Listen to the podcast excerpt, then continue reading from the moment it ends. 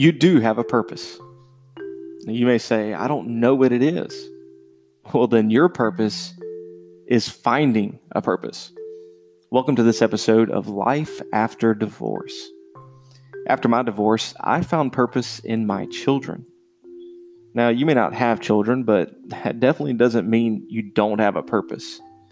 Most people think of life in terms of goals or destinations, the end game, or their retirement. To me, life is more about the journey, the discovery, and the exploring of these things. You may have heard the expression, the thrill is in the hunt. In relationships, this is called the lovebird phase or the chase of the one you desire. But when we think of life in terms of purpose and meaning, we forget life is something that should be enjoyed and experienced as we seek for these things. Take pleasure in diving into your spirituality or religion. You're divorced now. It's the time to rediscover you. Learn why you believe what you believe. Explore new possibilities, new thoughts, new experiences. You see, the world never lost its color and beauty. It's just our mind and heart that became clouded and dim. Begin reading some new and exciting books. Listen to new music. Take trips to places that you've never been. Meet new people, make new friends. Surround yourself with positive thinking and encouraging energy. Rediscover your faith or discover a new one. Strengthen your family ties. Be kind to others.